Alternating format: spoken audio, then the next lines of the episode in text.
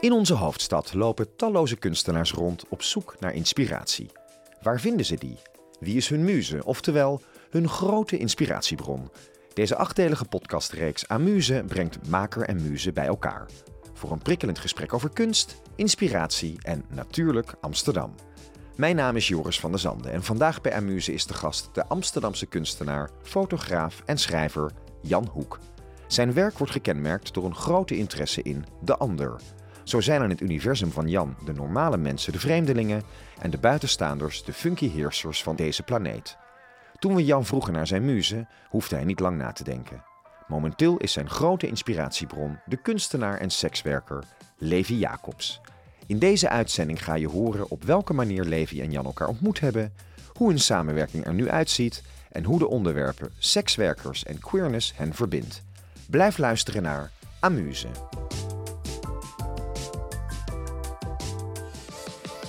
Jan, fijn dat je er bent. Kun je jezelf uh, allereerst even kort uh, voorstellen?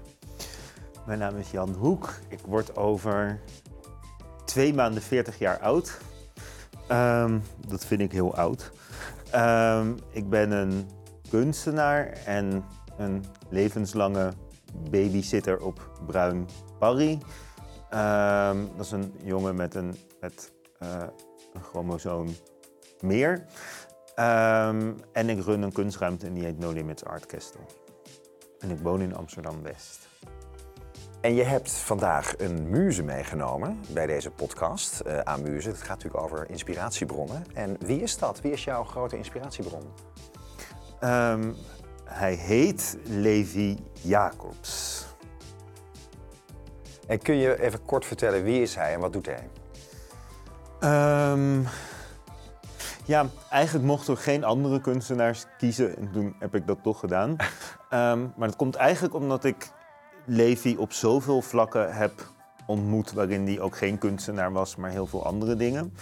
Uh, dus op dit moment hebben we in No Limits Art Castle een show met alleen maar sekswerkers. En uh, uh, sekswerkers die daar ook over willen praten en daar ook dingen over maken. En, en daar zit Levi in.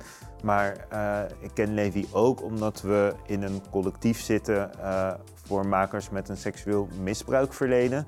En ik vind, uh, en dat hebben wij alle twee, en wij maken daar alle twee dingen over. En, en voor mij is Levi een inspiratie omdat ik het best wel twee hele ehm, belangrijke onderwerpen vind, waar eigenlijk maar heel weinig mensen over durven en willen praten en zich over durven en willen uit te spreken. En Levi doet dat gewoon met beide onderwerpen. Mm -hmm.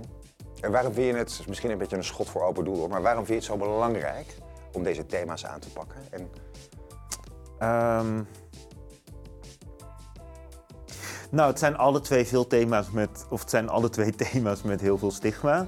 Um, ik denk met seksueel misbruik dat het een van de allergrootste redenen is dat het gewoon ook zoveel voor blijft komen. Van, van, nou, er zijn heel veel verschillende cijfers, maar het is echt schrikbarend het percentage van het aantal mensen wat al in hun jeugd seksueel misbruikt wordt. Van, van als je erin duikt, ik kan niet één cijfer geven en dan zeggen dit is het, maar het is wel echt zo als je tien mensen hebt, dan zit er echt wel altijd één tussen, zeg maar. Dus dat is in elke schoolklas drie. Zeg maar. En dat is dan nog echt wel een soort voorzichtige uh, uh, uh, aanname. Ja. Ik nu zeg 1 op 10. Um, en ik denk dat dat alleen maar kan voorkomen als we het er meer over hebben. En sekswerk vind ik ook heel belangrijk, maar het hangt soms ook samen. Want alle twee de onderwerpen hebben met seks te maken. Met de leuke kanten, maar ook met de moeilijkere kanten. En ik denk met uh, uh, sekswerk vind ik nu ook heel erg belangrijk. Ook omdat het hele beroep heel erg uh, onder schot ligt. En tegelijkertijd vind ik het een heel interessant iets, omdat er tegelijkertijd ook een hele nieuwe generatie sekswerkers is. En queer sekswerkers, zoals Levi, die op een heel andere manier met sekswerk omgaat als de mensen traditioneel denken of het oude plaatje wat mensen ervan hebben. En ik denk wel dat dat. Um, ja, ik geloof wel van beide dingen komt voort uit een soort minority bewegingen. En ik heb wel het gevoel dat de minority bewegingen nu de wereld gaan overnemen. En, uh, uh, uh, en, en, dat we in ieder geval ons best gaan doen dat te doen. Ja. En je geeft ook aan dat Levi daar dus, hè, de nieuwe generatie, op een andere manier mee omgaat. Kun je daar een concreet voorbeeld van geven? Wat is dan die andere manier, hoe ze daarmee omgaan? Ik denk gewoon het oude beeld van de sekswerker. Ik zeg niet dat het alleen maar zo is, maar het oude beeld van de sekswerker is toch gewoon zo de, de, uh, uh, de vrouw achter de ramen.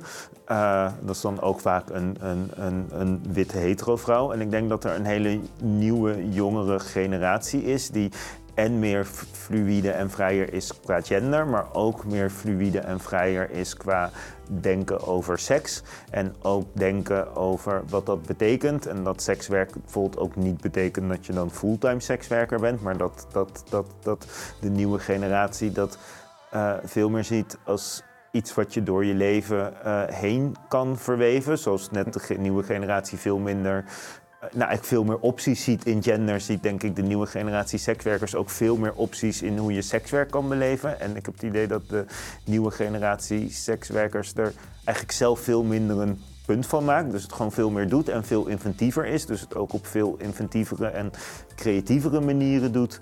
Um, en, en, en ik denk dat we met die nieuwe generatie ook wel weer echt een, een, een opnieuw kunnen gaan nadenken hoe de toekomst van sekswerk en misschien sowieso van seks eruit gaat zien. Hey, uh, Levi uh, is jouw inspiratiebron. Kun jij uh, je eerste ontmoeting nog herinneren en kun je beschrijven hoe die was? Oeh, ja. Um, ik heb Levi eigenlijk in zoveel fases van zijn en in mijn leven gezien. Maar volgens mij was de eerste ontmoeting toen ik een residency deed via CBK Zuidoost in Zuidoost, verrassend genoeg. en dat Levi nog bij de blikvangers heette dat geloof ik, of wat nu jongstedelijk heet. Dus bij de jonge, de jonge garde van de Stedelijk Museum mensen waren. En zij kwamen om een reden met z'n allen naar mijn atelier toe, maar ik weet eigenlijk niet meer wat die reden was. Maar ik weet wel dat ik Levi toen gelijk heel interessant vond en dat hij gelijk eigenlijk ook allemaal vragen stelde die andere mensen niet vroegen. En mij ook gelijk vroeg of ik naar zijn werk wou kijken. En toen ben ik hem een beetje blijven volgen. En toen was denk ik het contact daarna dat ik een shoot deed voor een tijdschrift. En daarvoor had ik eigenlijk naaktmodellen nodig. Maar toen kwam Levi aanzetten, die zei toen: Ik heb. Ik ben nu. Ik weet ook niet of dit precies zo ging, maar volgens mij zei Levi. Ik ga niet meedoen als naaktmodel, maar ik heb wel chocoladeversies van mijn tong en anus die je in de shoot kan gebruiken. en die hebben we toen ook in de shoot gebruikt.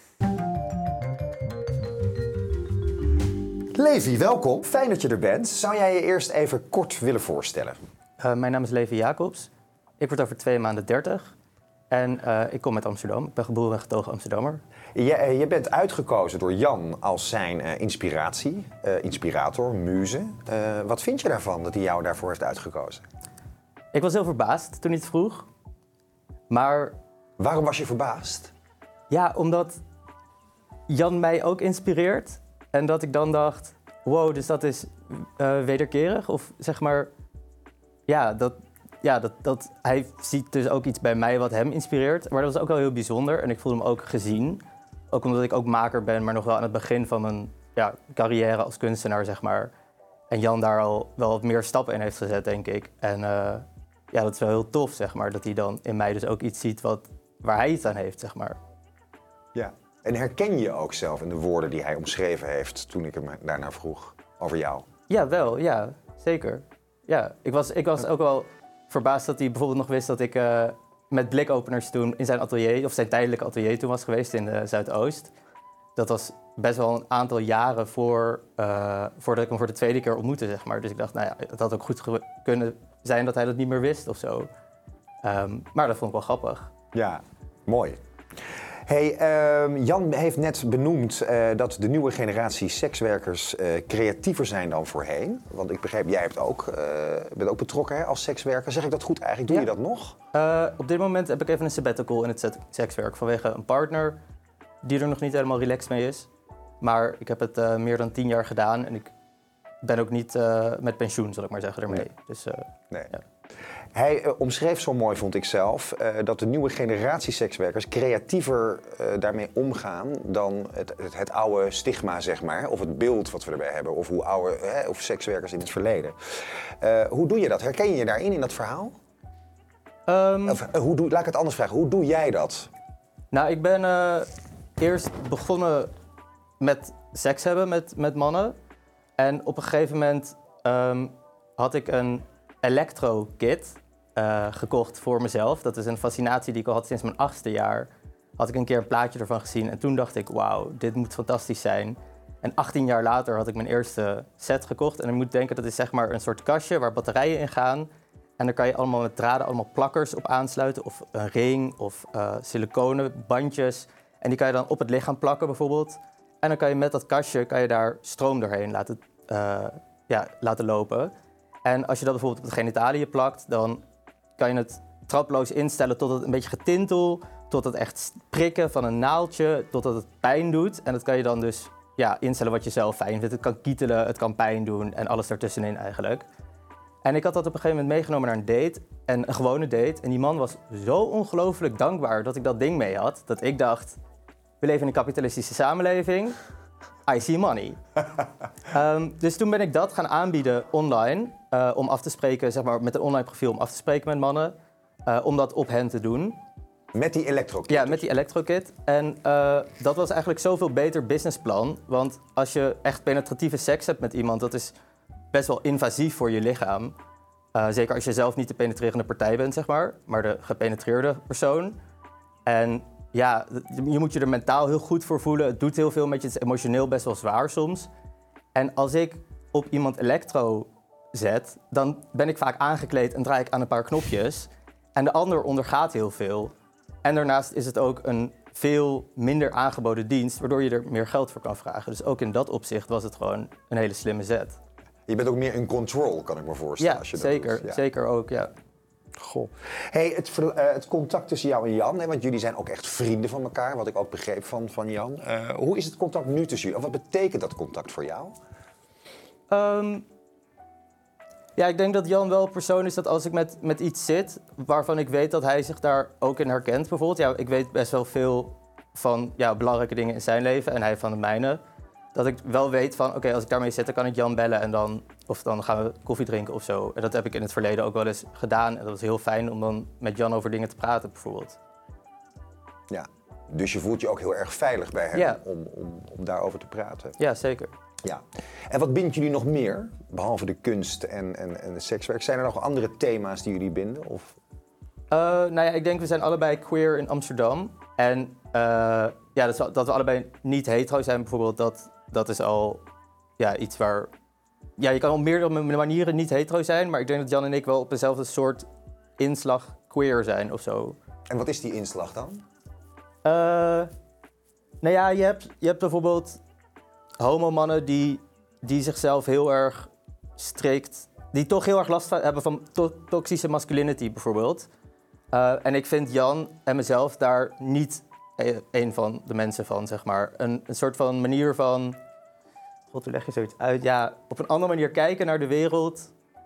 vanuit je seksuele voorkeur. Het is heel moeilijk uit te leggen.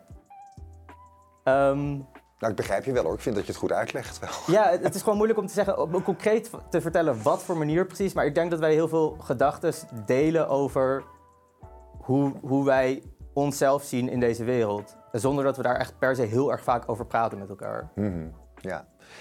Wat ik ook weet, jullie hebben een, uh, een nieuw collectief dat zich richt op kunstenaars met een verleden uh, rond seksueel misbruik. Uh, als ik me niet vergis, hoe uit dit thema zich in jouw werk? Um, ja, ik ben voor het collectief zelf werk aan het maken waarin ik dit onderzoek. Mhm. Want ik heb, was vrij jong, ik was 11 jaar. En um, het, ik heb het heel lang weggedrukt wat er gebeurd was. Ik was 17 toen ik me opeens herinnerde wat er gebeurd was en dat dat fout was. Dus ik heb het zes jaar lang onderdrukt. En maar in die zes jaar en in de jaren daarna heeft het een soort van als een zaadje wat geplant wordt en eruit groeit een, plantje met allemaal verschillende takjes. En die takjes die zitten allemaal in mijn persoonlijkheid nu. En dat kan te maken hebben met een destructieve persoonlijkheid, uh, verslavingsgevoeligheid, uh, maar ook de manier hoe ik mezelf zie in relaties met anderen en ook hoe ik mezelf zie in seks en uh, in kunst. En mijn seks en kunst gaan heel vaak over elkaar. dus ik, ik vind het moeilijk om te zeggen in hoeverre het precies in mijn kunst terechtkomt. Maar ja, het is zeker een groot onderwerp. Wat dus, ja, en ik ben dus nu aan het onderzoeken met borduurwerk wat ik, uh, ja, wat eigenlijk precies? Ja, maar je bent er wel heel erg open over. Ja. Dus je hebt ook wel echt een, eh, een behoefte, kan ik me voorstellen, om, om daar mee naar buiten te treden. Eh, maar hoe wordt je werk ontvangen? Ehm, En dan heb ik het specifiek even over dit thema. hè? Ja.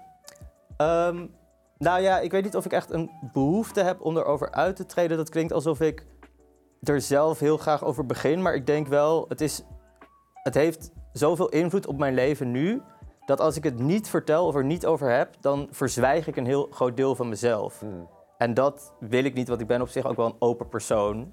Ehm, en ik vind ook dat, ja, wat Jan ook eerder al zei, van als we erover zwijgen, dan.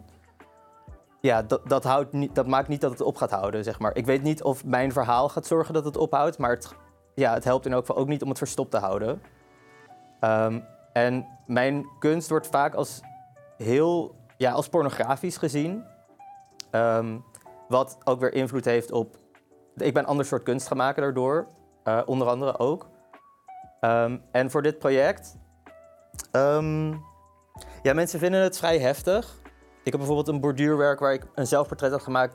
nadat iemand me een blauw oog had geslagen. En dat, dat zie je vrij heftig, zeg maar. Op een date was dat. Dus mensen vinden dat heel heftig, maar het is ook... Ja, ik, ik, ja, ik weet niet. Ik maak gewoon wat me, wat me is overkomen, zeg maar. Voor mij is dat helemaal niet meer heftig. Voor jou is het ook een soort.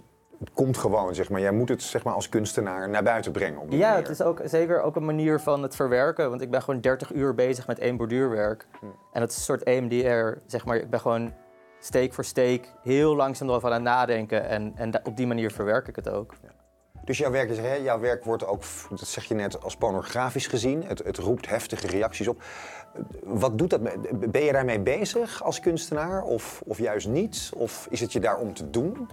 Bijvoorbeeld ook dat mensen die reactie krijgen? Of... Het is me er niet om te doen, maar ik vind wel dat mensen er een beetje te heftig op reageren. Zeg maar bijvoorbeeld een, een ander project van mij, daar tekende ik ehm piemelteken, piemelfoto's die ik via Grindr kreeg, begon ik te tekenen. En dat was best wel realistisch. En daarvan is dus gezegd op mijn opleiding op de kunstacademie, dit is, dit is porno en dit gaan we niet laten zien op de open dag. Is er een poster overheen gehangen in de gang en zo. Ehm, en dan denk ik dat het, het is zo'n overdreven reactie, omdat sorry, maar bijna iedereen heeft wel eens een stijve penis gezien. Eh, en, en waarom, als ik daar een tekening van maak, is het opeens porno. Maar als, ik bedoel, L'Origine du Monde, dat is een schilderij van een vrouw waarbij je vol in haar eh, vulva kijkt, zeg maar. Dat is opeens echt super belangrijke kunst. Ja, sorry, maar ik zie niet echt een duidelijk verschil daartussen. Dus het gaat eigenlijk ook weer, waar we het net ook in het gesprek met Jan over had, over het normaliseren eigenlijk van ook dit soort beelden. Waar mensen in eerste instantie misschien aanstoot aan kunnen nemen. Zeg ik Ja. dat goed? Of?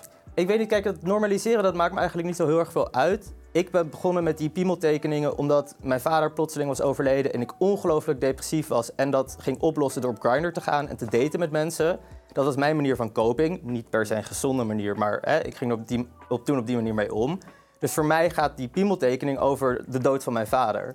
Maar die connectie, daar hebben mensen niet eens meer oren naar. Want ze zien een piemel, dus het is porno, dus het is plat en het gaat nergens over. En ja, ik vind dat is wel een gedachte die, die best wel goed gewoon weg kan, zeg maar. Ja.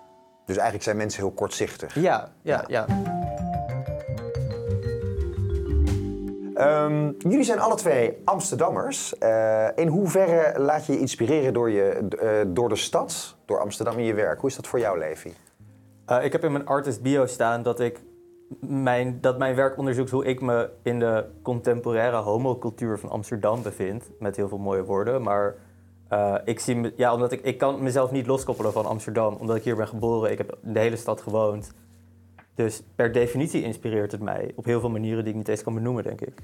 Wat zei je nou net over de homo-wereld? De De? contemporaire homocultuur van Amsterdam en hoe ik me daarin plaats en voorzie, zeg maar. Ja. En wat bedoel je daarmee? Bij een homocultuur? Nou, bijvoorbeeld, seks is een groot onderdeel van mijn, van mijn werk. En ik eh, heb mijn seksualiteit ontdekt in Amsterdam.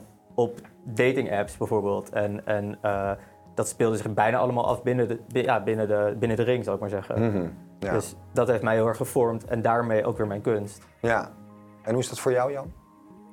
Ja, ik weet niet of ik Amsterdam nou echt alleen maar zo inspirerend vind.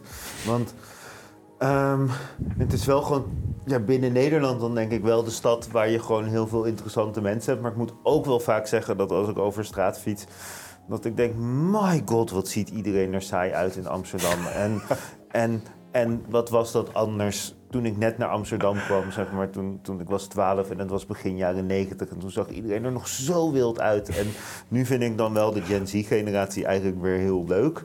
Ehm, dus ik hoop dat die mijn eigen generatie een beetje gaan uitvegen en gaan wegduwen en het gaan overnemen. En dat mijn generatie dan allemaal naar Haarlem gaat, zeg maar. Maar ik vind ehm, het voor een gedeelte wel leuk, maar het is ook wel vaak dat ik denk van...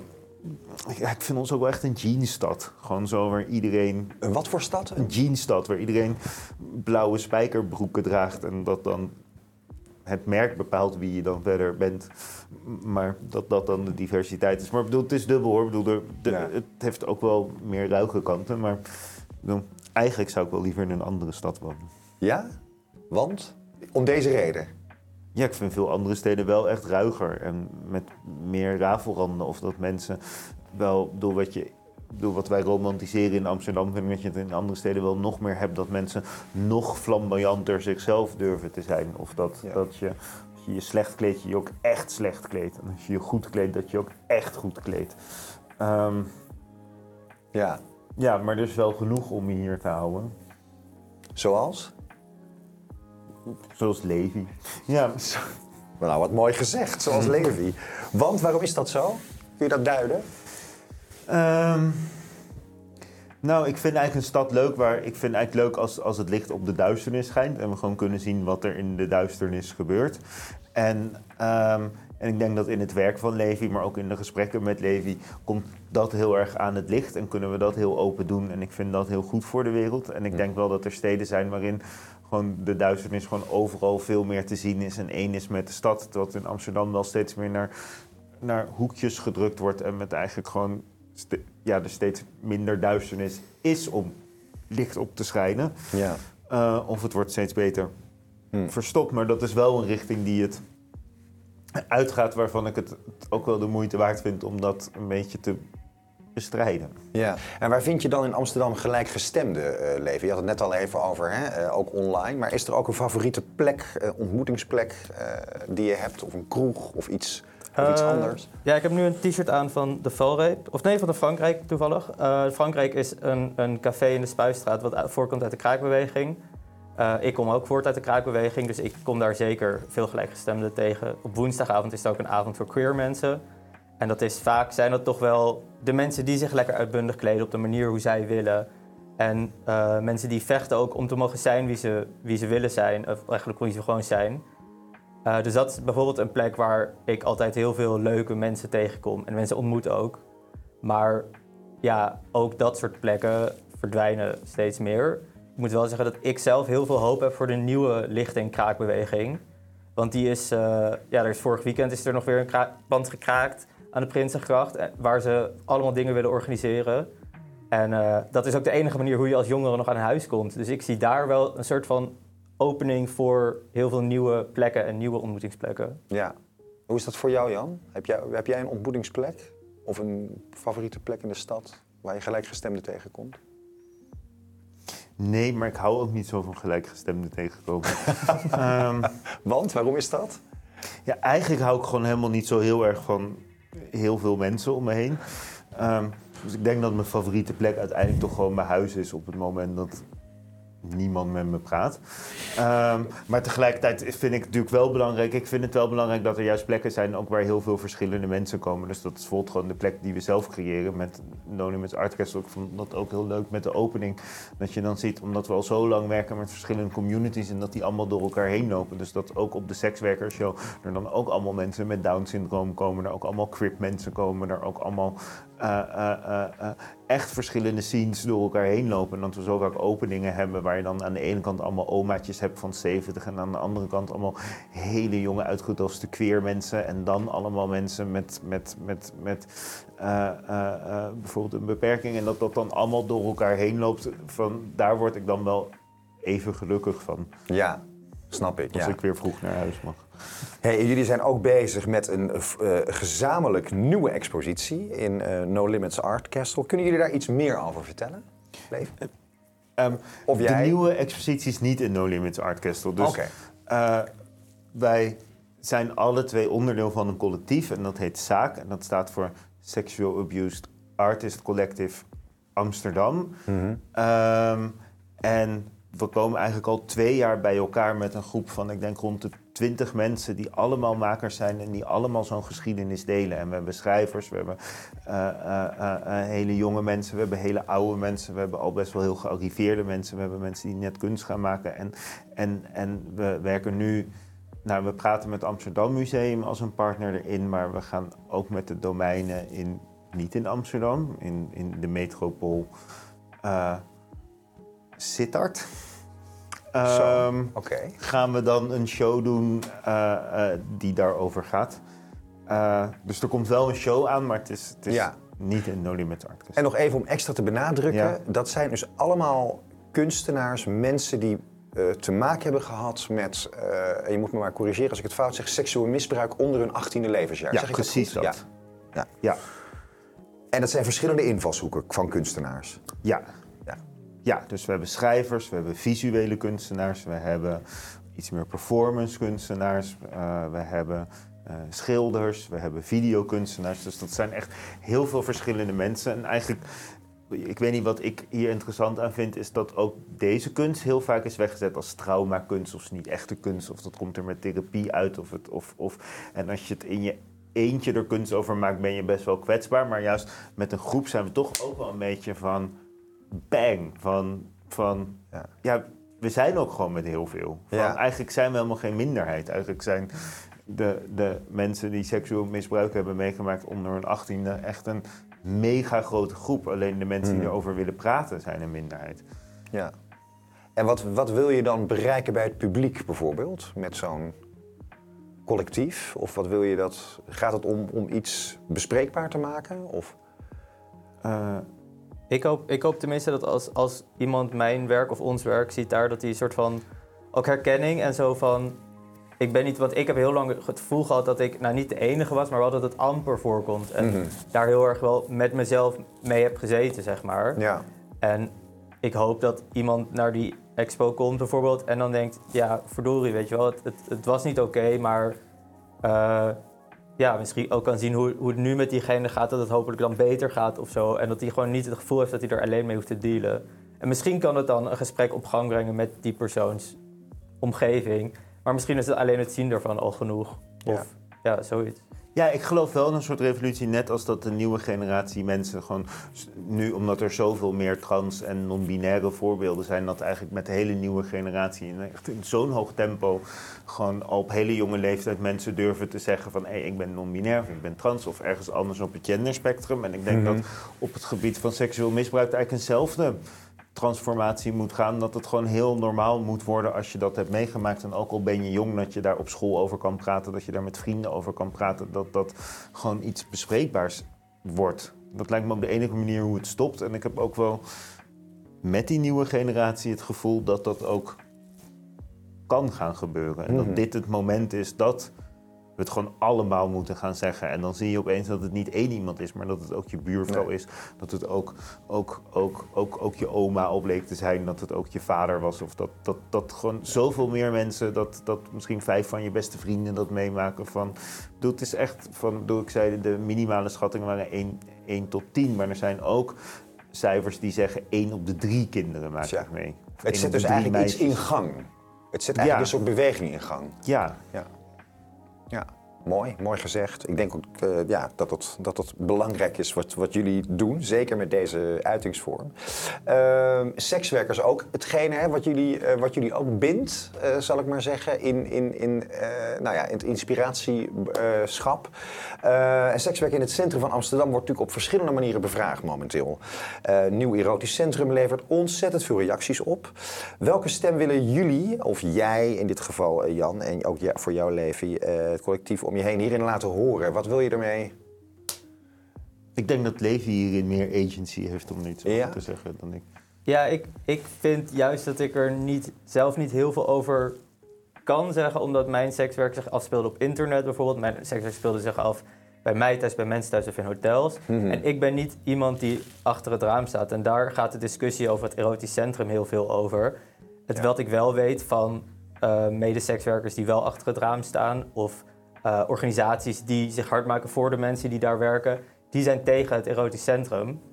En buurtbewoners daar zijn, die ik ken, zijn ook vaak tegen het erotisch centrum. En dan denk ik, dat zijn de mensen waar het over gaat. Die zeggen nee, dus doe dan ook nee. Zeg maar, dan is dit geen goede oplossing. Maar zeg Eh. je er nu mee dat en de sekswerkers erop tegen zijn, maar dus ook de bewoners erop tegen zijn? Ja, ik ken, ik ken veel bewoners van het centrum. Mijn atelier is in, op de Wallen. En de buren daarvan die hebben zoiets van...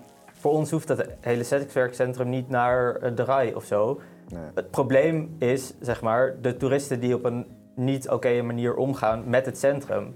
Maar dat is ook met de sekswerkers, maar ook met Ja. het pissen in de portieken. Of, weet je wel, het is gewoon zo'n enorme golf van toeristen. Ja. En alleen de sekswerkers daaruit isoleren en, en in een verdomhoekje zetten ergens aan de rand van de stad, gaat dat probleem niet oplossen. En het stigmatiseert alleen de sekswerkers veel meer. En het maakt hun werk lastiger. Het probleem wordt niet opgelost. Maar ja, nogmaals, ik, ik, ben ook niet iemand die belanghebbende is of van dit hele, deze hele situatie. Maar ja, dit is wat ik hoor van mensen. En dan Ja. denk ik, ja, luister dan naar die mensen. Ja. Nee, maar je vindt er wel wat van, want je Ik bent vind, er wel ja, ik vind er wel wat van. Ja. Ik vind dat de, dat, dat de gemeente moet luisteren naar de inwoners. Maar ja, Ja, de gemeente heeft gewoon het centrum in de uitverkoop gezet.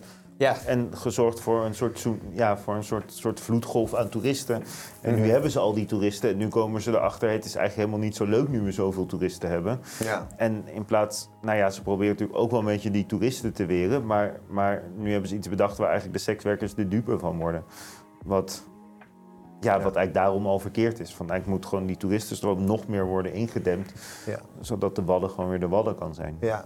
Maar hoe staat er dan in algemene zin in deze stad met de acceptatie van sekswerk? Want ik weet ook dat Pride tegenwoordig eh, een dag in het leven heeft geroepen om, om sekswerk eh, over het voetlicht te brengen, of in ieder geval wat meer eh, naar voren te halen. Hoe zit het met de acceptatie op dit moment van sekswerk?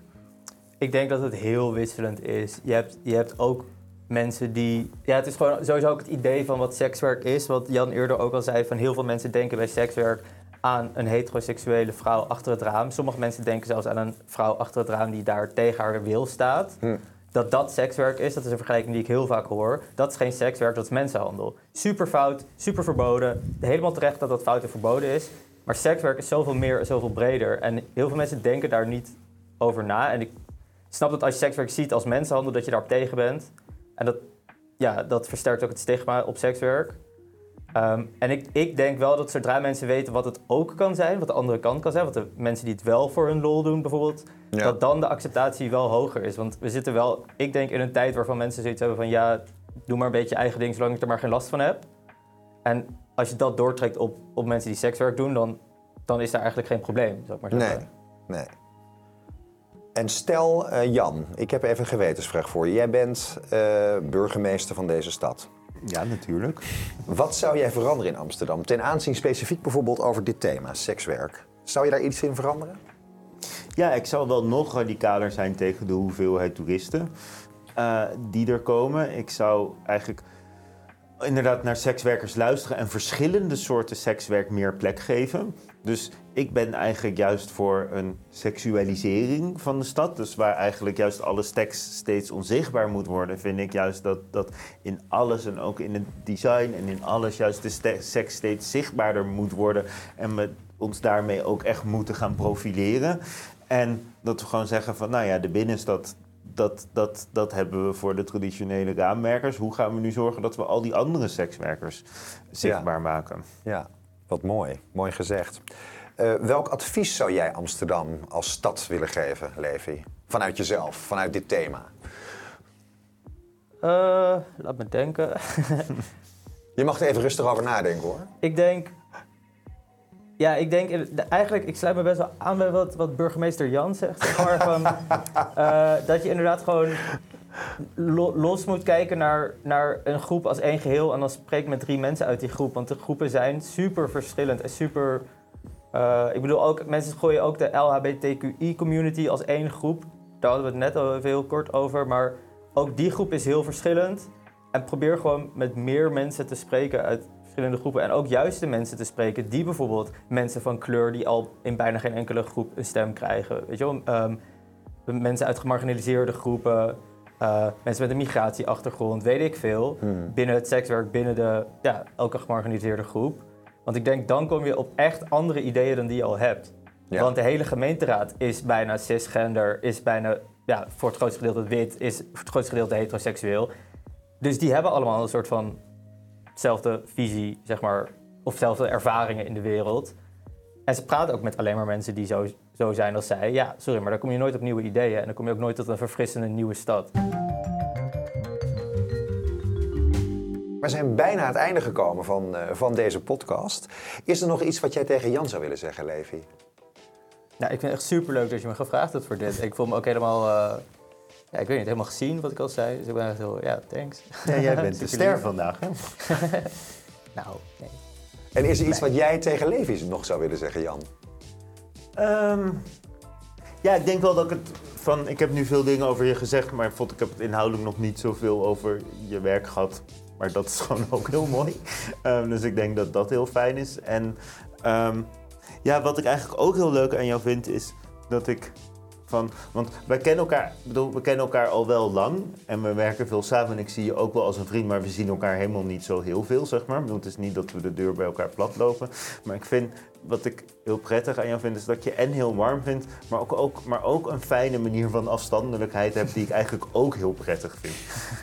Eh, dus dat je, eh, ja, en die ik eigenlijk ook wel in mezelf herken. Ja, precies. Ja, ik heb ook niet het gevoel dat een van ons heel erg klingy is aan de ander of zo. En Ja. zo, Zullen we afspreken? Nee, ja, ja. Mhm. Nee, ik vind het een fijne ja, balans. Ja, Ja, mooi. Nou, dit lijkt me een prachtige, mooie afrond. Ik wil jullie heel erg danken voor het gesprek. Eh, dank dat jullie hier waren, maar vooral dank voor jullie openheid. Want het was echt heel bijzonder om naar jullie te mogen luisteren en met jullie dit gesprek aan te gaan. Dankjewel.